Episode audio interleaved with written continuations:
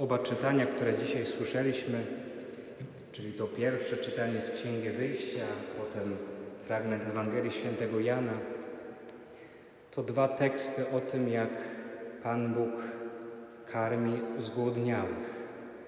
Dwa teksty, które są zapowiedziami Eucharystii, figurami Eucharystii.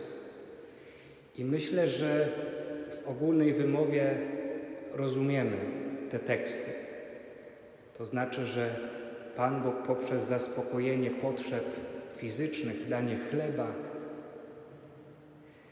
zapowiada inny chleb, chleb niebiański, którym będzie nas karmił. Ten chleb to właśnie Eucharystia. Chciałbym więc dzisiaj naszą uwagę zwrócić na dwóch takich szczegółach, niuansach, które są ukryte w tych czytaniach. Pierwszy szczegół w tej księdze wyjścia to pojawiające się co jakiś czas w wędrówce Izraelitów przez pustynię szemranie. Szemranie. Izraelici narzekają. Mówią sobie, lepiej nam było w niewoli. To brzmi paradoksalnie. Mojżesz chce ich poprowadzić do krainy obiecanej, ku wolności. A oni, ponieważ są już nieco zmęczeni i głodni, zaczynają narzekać. Po co? Po co nas wyprowadziłeś? Owszem, byliśmy niewolni, byliśmy niewolnikami, nie mieliśmy praw, nie mogliśmy składać kultu, ale za to mieliśmy co jeść i gdzie spać. Co możemy z tego wyciągnąć dla siebie? Pytanie, o jakie dobra bardziej dbamy w naszym życiu. Bo można skupić się na tym, co jest na pierwszym poziomie piramidy potrzeb, żeby zjeść, wypić i się wyspać. Ale człowiek jest stworzony do wyższych celów. I pytanie, czy my o nie zabiegamy?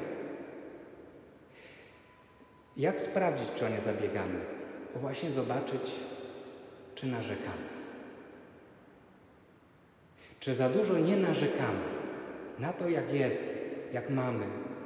A często jeszcze w naszym narzekaniu odnosimy się do ludzi, którzy nie wierzą lub nie praktykują. I mówimy sobie, my tyle się modlimy, chodzimy do kościoła, męczymy się z tymi przykazaniami, a oni w ogóle się tym nie przejmują i mają lepiej. Mają pieniądze, karierę.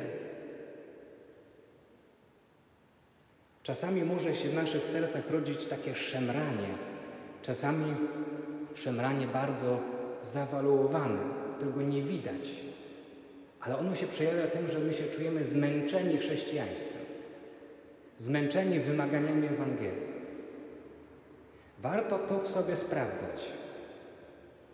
Warto to mierzyć. Dlatego, że w naszym życiu chodzi o coś znacznie więcej niż tylko pokarm, niż święty spokój i wygoda. A druga, drugi niuans, który się pojawia w Ewangelii, to kontekst, w jakim Jezus zwraca się do Filipa.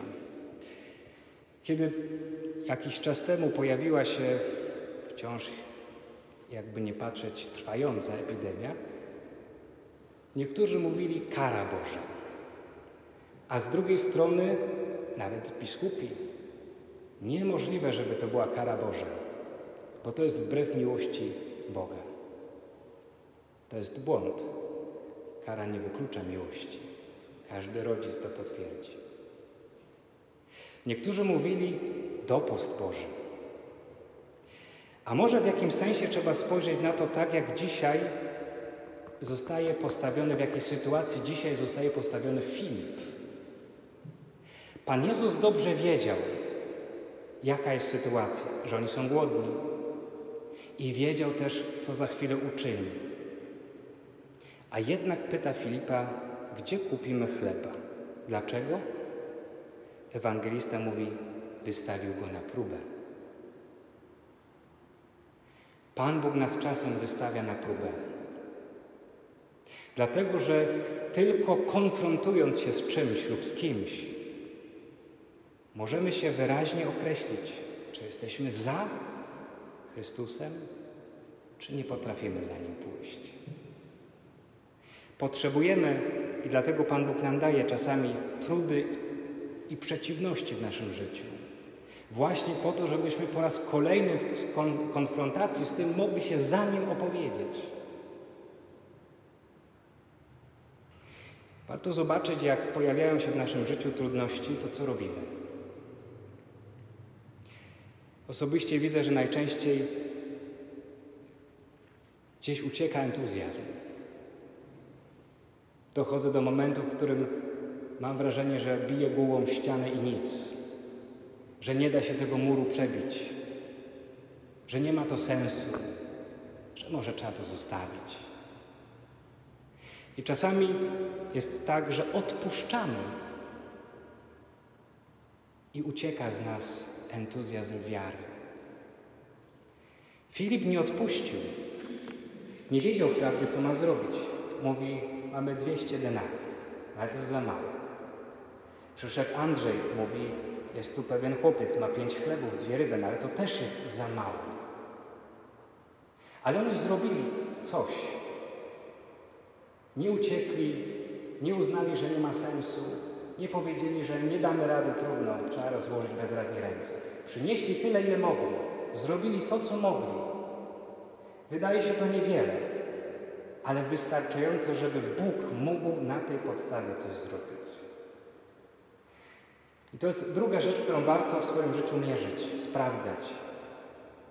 Kiedy przychodzi coś trudnego, czy ja potrafię cierpliwie do tego podejść, żeby nie pozwolić zgasić w sobie nadziei, zrobić tyle, ile mogę, ale resztę oddać Bogu,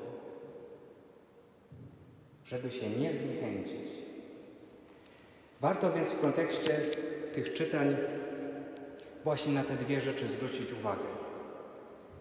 Na motywy naszego narzekania i na naszą postawę, kiedy przychodzą trudności. To wiele o nas powie.